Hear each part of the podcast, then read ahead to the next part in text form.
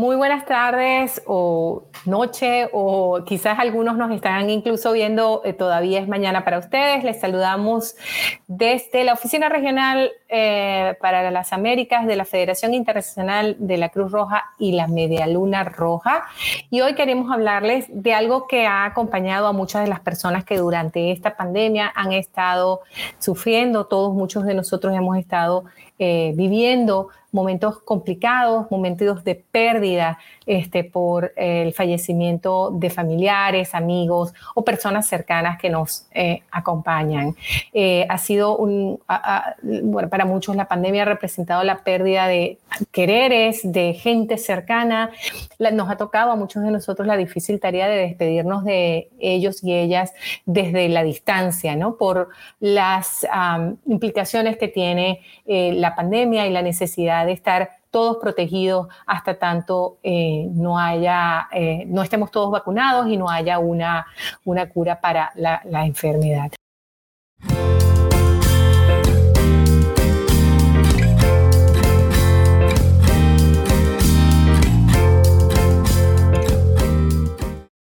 Los medios electrónicos han venido a sustituir un poco esta cercanía, pero sin embargo ha sido muy difícil eh, despedirse de maneras que no son usuales, usando las plataformas eh, electrónicas y ni siquiera pudiendo asistir para algunas personas muy importantes a los ritos religiosos o las tradiciones culturales que están eh, amarradas y están eh, cercanas a, estas pérdidas de personas eh, queridas. Este es un, tema que no es sencillo de conversar, es difícil y es difícil de manejar individualmente y por eso hemos querido traerlo para tratar de continuar em, dando soporte a las personas que han estado sufriendo durante toda esta pandemia y, aquellas que están todavía en, el, luto de estas pérdidas. Y para ello hemos traído a alguien que es, ha sido nuestro soporte y ha estado con nosotros en otros episodios de Estamos Juntos en esto. Gracie Trejo, que es nuestra especialista en temas de apoyo psicosocial y salud mental de la Oficina Regional para América. Este, gracias, Gracie, por acompañarnos el día de hoy. Hola, gracias Diana a ustedes. Para nosotros siempre es un honor acompañarlos y poder tener el espacio de hablar de los temas de salud mental y apoyo psicosocial. Gracias, muchísimas gracias Gracie. Y antes de comenzar a la conversación contigo, queremos recordarles eh, a todos los que nos están viendo en las distintas plataformas en este momento, que nos gustaría mucho escuchar sus preguntas, sus comentarios, sus sugerencias. Y pueden hacerlo utilizando las redes sociales de la federación, a través del Twitter, a través del YouTube, pero también tenemos habilitada una línea WhatsApp este, para que nos hagan llegar sus comentarios. Y esta línea WhatsApp funciona con un teléfono en Panamá, es el 507, que es el código de país de Panamá, 6370-9973. Nuevamente lo repito, el código de Panamá 507-6370-9973. Gracie, y comencemos por definir la pérdida o el duelo. Hoy nos vamos a centrar en el duelo por la pérdida de seres queridos, pero el duelo abarca otros temas, ¿no es así? Sí, correcto, Diana. Eh, el duelo abarca diferentes esferas, ¿no? Entonces, eh, tú has dicho una palabra clave eh, que se utiliza cuando se habla de duelo, que es la pérdida, ya que hay, muchas definiciones del duelo, ¿no? Pero yo voy a tratar de ser lo más puntual hoy para hacerlo sencillo, ¿no? Y que lo hablemos todos aquí, ¿no? Entonces, la pérdida es una de las tantas definiciones en sí, es el proceso de adaptación emocional que pasamos las personas ante cualquier pérdida, ya sea una pérdida de un ser querido, pérdidas materiales, pérdidas de estatus, pérdidas de derechos. Entonces, eh, tiene una connotación importante en varias aristas, ¿no? Pero también, si nos centramos, por ejemplo, en un concepto más relacionado en la pérdida de seres queridos, podemos decir que el duelo es el proceso que nos permite restablecer el equilibrio personal o familiar que se rompe, ¿no? Cuando perdemos a esa persona querida, ¿no? Y, fallece, ¿no? Eh, y ese proceso, el duelo, se caracteriza porque aparecen eh, pensamientos, emociones y comportamientos asociados a, la pérdida como tal, ¿no? Eh, también me gustaría comentarles a todos que quizás lo saben, pero vamos a, recordarlo, que el duelo, a medida de que va pasando el tiempo, tiene cuatro fases, Diana. Una primera, ¿no? muy conocida, que es la negación, ¿no? Cuando negamos que no, no, no podemos creer que hemos perdido a ese ser querido, ¿no? Por la circunstancia que haya sido, ¿no? incluso si estaba enfermito, enfermita de largo larga data, ¿no? Eh, siempre hay una negación. Luego hay una segunda fase de enfado y como aislamiento, como esa enfado con la vida porque me has quitado a mi ser querido, ¿no? Empieza una serie de, de emociones allí también. Una tercera fase que puede ser la del miedo, ¿no? Que es como, ¿y ahora qué? Y ya como cuarta tiene la de la aceptación, ¿no? Que eso se habla que puede pasar un año y depende de cada persona, ¿no? Pero bueno, hay como unos términos, ¿no? La aceptación de ya que al final aceptamos que esa persona no está en este plano con nosotros y, y bueno, podemos decir que entonces el duelo es como una herida, ¿no? Que, que va a requerir tiempo para, para curarse. Mm, ya casi para terminar con el tema del duelo, también quisiera que todos supiésemos hoy que, bueno, tiene también dimensiones físicas, conductuales, emocionales, espirituales y sociales que están fuertemente influenciadas por la cultura de cada uno de nosotros, Diana. Fíjate, no va a ser igual cómo va a vivir el duelo quizás una persona asiática que una persona como nosotros en Latinoamérica, ¿no? Porque la cultura influye muchísimo en el, en el duelo. Y como bien dijiste, en el contexto del COVID, todos estamos viviendo un duelo, de alguna manera, en la esfera quizás emocional, porque hemos perdido un ser querido, o en la esfera eh, más material por la pérdida de empleo. Y todo esto hace que haya como un duelo y una tristeza generalizada, porque duelo viene del latín dolos, ¿no? De doler, ¿no? Y entonces eso también está contribuyendo a un tema que tú has tocado mucho, que es la fatiga a la pandemia. O sea, esa tristeza, ese agotamiento, ese duelo que estamos viviendo de diferentes maneras, también está generando este malestar psicosocial en las personas. Ya vamos a volver a, ese tema porque efectivamente es, de las cosas que más refleja la gente cuando hablas con ella, ¿no? Ese cansancio. Pero también hay un concepto que está muy relacionado a la pérdida, ¿no? Es el, es el concepto del apego. ¿Podrías explicarnos qué significa? Sí, bueno, el apego, bueno, es una definición muy bonita porque el apego es la relación afectiva más íntima, profunda e importante que establece cualquier ser humano y se caracteriza por ser una relación duradera en el tiempo, suele ser estable, relativamente consistente y como decía, es permanente en la mayor parte de la vida de, las personas, ¿no? Un ejemplo del apego es el que podemos tener cada uno de nosotros con nuestro padre o nuestra madre, ¿no? Establecemos esa relación de apego desde que somos bebés, desde el vientre, y se va desarrollando a lo largo de la vida y hacemos eh, enlaces, ¿no? Entonces ese es el apego, ¿no? Y algo eh, característico del apego es que el apego es el causante de gran parte del dolor durante las pérdidas. Eh, se podría inferir que a mayor apego podría haber mayor dolor, ¿no? Esto no, eh, a ciencia cierta es así, pero, pero se infiere, ¿no? También coloquialmente podemos decir que sin apego no hay dolor, ¿no? Eh, y en este sentido quiero aprovechar de acotar que es importante considerar también cómo los niños, las niñas y los adolescentes eh, llevan este proceso de apego relacionado con el duelo. Porque ellos, Diana, están justamente en este momento en procesos de crecimiento emocional, cognitivo, y quizás pueden eh, carecer de ciertas herramientas que los ayuden a sobrellevar el duelo por vinculado a ese apego, ¿no? Em, y ya para finalizar con este tema del apego, fíjate, durante el duelo, el apego, cuando ya no tenemos a las personas con nosotros, se suele mover o a objetos que pertenecían a esa persona que queríamos, ¿no? Como cuando ya atesoramos, mira, este es el reloj de mi abuelo y lo utilizas y lo veneras y lo cuidas, ¿no? Porque te hace recordar a esa persona, ¿no? Y también durante el duelo el apego se mueve a visitar los lugares que esa persona eh, le agradaba, ¿no? Hay un, eh, es súper interesante el tema del apego, pero nos quedamos con que el apego es el que lleva al dolor, ¿no? Durante el duelo. Ya, lo mencionabas antes, Gracie, de alguna vez cómo son las reacciones de las personas ante una pérdida.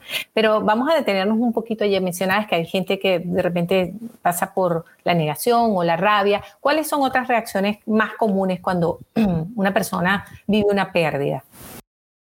Bueno, las reacciones más comunes ante las pérdidas eh, tienen unas características específicas. Primero, van a quizás a ir vinculadas a esas fases del duelo que mencioné antes, ¿no? Con lo cual esas reacciones pueden ser mucho más agudas al principio del duelo, ¿no? Eh, y con el tiempo pues pueden ir disminuyendo, pero ojo, em, también con el tiempo, si vemos que las personas siguen teniendo estas manifestaciones o reacciones muy agudas con el paso del tiempo, son indicios para nosotros de ver que algo no va bien. Bien, también esas manifestaciones, Diana, van a ir vinculadas a la edad también de la persona que está en duelo, ¿no? No es lo mismo como un niño de 8 años o una niña de 10 años, un adolescente de 15 años lo va a vivir como un adulto, ¿no? Entonces, eh, y vuelvo y repito, porque ellos están en ese proceso de, de estructuración emocional, entonces quizás no tienen las herramientas para manifestar cómo están viviendo ese dolor, ¿no? Pero ahora, bueno, centrándonos en manifestaciones muy comunes que los adultos y también los adolescentes pueden manifestar, estas pueden estar eh, vinculadas con reacciones fisiológicas como dolores de cabeza, falta de energía, las palpitaciones, ¿sabes? Que sentimos que el corazón late muy fuerte. Queríamos compartirles un video que preparamos con algunos voluntarios de la Cruz Roja Boliviana, quienes han estado trabajando en el frente de esta intervención en Bolivia el velorio, al momento de, llevarlo al, cementerio para, enterrarla, al difunto se lo acompaña con música. No sé cómo, cómo, lo, cómo será allá de donde son ustedes, se lo acompaña con música. Mientras va el recorrido, se lo acompaña con música de dolor, de dolor, y al momento de hacer el entierro, este, se, le, toca la, música que estaba el difunto. Más sea, por ejemplo, por nuestra zona mucho el carnavalito, un tema, un, estilo de música tradicional de la chacarera. Entonces, este, si alguno de los difuntos, si al difunto le, le gustaba cualquiera de, esas, de esos dos estilos, entonces se le tocaba, se le toca al momento de enterrarlo. Y posterior a ello, este, se hace el novenario eh, y cuando terminan los nueve días de, de, novenario, se hace una misa, se comparte un alimento con, con todos los, familiares, con los amigos, y, posterior a ellos la, la, vestimenta del difunto se la, se la lleva a lavar al río, y, y una vez que ya está toda limpia, se, se la reparte entre los familiares, o, en su caso también se la, se la quema. Se la quema, y quizás Daniel Sí. Ah, pero debemos afirmar que aquí en Camiri no es solamente la cultura guaraní, hay diversas culturas, como por decir la cultura aymara, como decía hace rato, que son casi, ah, ¿cómo se puede decir? Uh, ritos casi parecidos, sino que con un pequeño detalle que, que es que si se trata del tema de la ropa, por así decirlo, es que lo lavan en el río y esa ropa por sensación que dicen que el, difunto ya no te deja poner la ropa, lo, lo regala, sino también lo quema. Así que eso, hay mucha cultura. Sí. Muy interesante lo que nos comentan estos dos voluntarios de la Cruz Roja Boliviana que han estado al frente y que nos traen un poco su conocimiento desde eh, sus eh, comunidades eh, originarias donde viven cada uno de ellos y con quienes han estado viviendo en el transcurso de esta pandemia. Y comentábamos la, la, importancia de lo que tiene que ver estos rituales culturales y religiosos. Y te lo quería preguntar a ti como especialista, que desde una perspectiva psicosocial, ¿cómo ayudan estos rituales religiosos o culturales ante la pérdida de una persona en duelo? ¿no? ¿Cómo, cómo, cómo ayuda a procesar esa situación? Bueno, en ese sentido, esa pregunta me encanta porque eso nos ayuda a comprender eh, y asociar mucho lo que está ocurriendo también con la pandemia, ¿no? Como sabemos, desde épocas muy remotas, los seres humanos necesitamos actos que trasciendan las palabras para simbolizar y presentar lo que sentimos, porque muchas veces las palabras no alcanzan a expresarlo. Entonces, el duelo tiene una gran simbolización, por lo cual los rituales y los homenajes que realizamos cobran una gran relevancia e importancia eh, que no nos podemos imaginar, eh, crucial a nivel cultural, psicológico y espiritual eh, para todas las personas y las sociedades, ¿no? Esto históricamente lo podemos ver en las culturas antiguas como eh, en Egipto, en la India, nuestros pueblos mayas, ¿no? Entonces vemos la, la trascendencia que tienen estos rituales, ¿no? Entonces, desde una perspectiva psicosocial, necesitamos sí o sí contar con ceremonias que ayuden a, por una parte, a aliviar el dolor y la angustia que él o los dolientes están pasando y vivenciando, ¿no? Y por otra, esos rituales van a ayudar a iniciar el proceso de duelo, ¿no? De esas fases que hablamos anteriormente, ¿no? El simple hecho de ya estar en un velatorio, por, por decirlo, o una eh, celebración religiosa, una conmemoración religiosa, ayuda psicológicamente a las personas ya a situarse a estoy empezando un proceso de duelo. ¿Me explico? Vamos, vamos siguiendo lo que, lo que quiero decir. el duelo ayuda a canalizar de manera colectiva, Diana, eh, esas emociones que las personas están pasando, ¿no? Para mí este es un momento como llamarlo de catarsis colectiva, de apoyo, ¿no? Entre pares, ¿no? E-, ese es el, el, el sentimiento que tiene e-, ese ritual, ¿no? Entonces, y el ritual también, fíjate, es tan necesario para darle como continuidad a la vida, a través del dolor compartido. Eso, eso es el, el, esos rituales, la trascendencia que tienen, ¿no? Entonces, y a través de los homenajes hacemos partícipe a la comunidad del dolor que siente esa familia, ¿no? Eh, ya eh, terminando con esto, el, homenaje, el ritual, es un acto de solidaridad. Es un momento donde ofrecemos los primeros auxilios psicológicos a los dolientes, escuchándoles y arropándoles con nuestra presencia y así les ayudamos a aliviar el sufrimiento en ese momento. Y a día de hoy, Diana, como lo has dicho, la pandemia, por razones de seguridad de todos, eso hay que aclararlo, estos actos se han visto interrumpidos y por eso muchas personas pueden estar expuestas a duelos más complejos, porque culturalmente y cognitivamente no han podido experimentar ese momento que, es como un pistolazo cuando empezamos la carrera, ¿no? Para empezar el duelo, ¿no? Eh, y esto puede hacer que tengamos personas más tristes, más propensas a la depresión, y, por eso, más que nunca, es súper importante contar con sistemas de apoyo psicosocial y de salud mental en todos los países para atender estas crecientes necesidades psicosociales, Diana.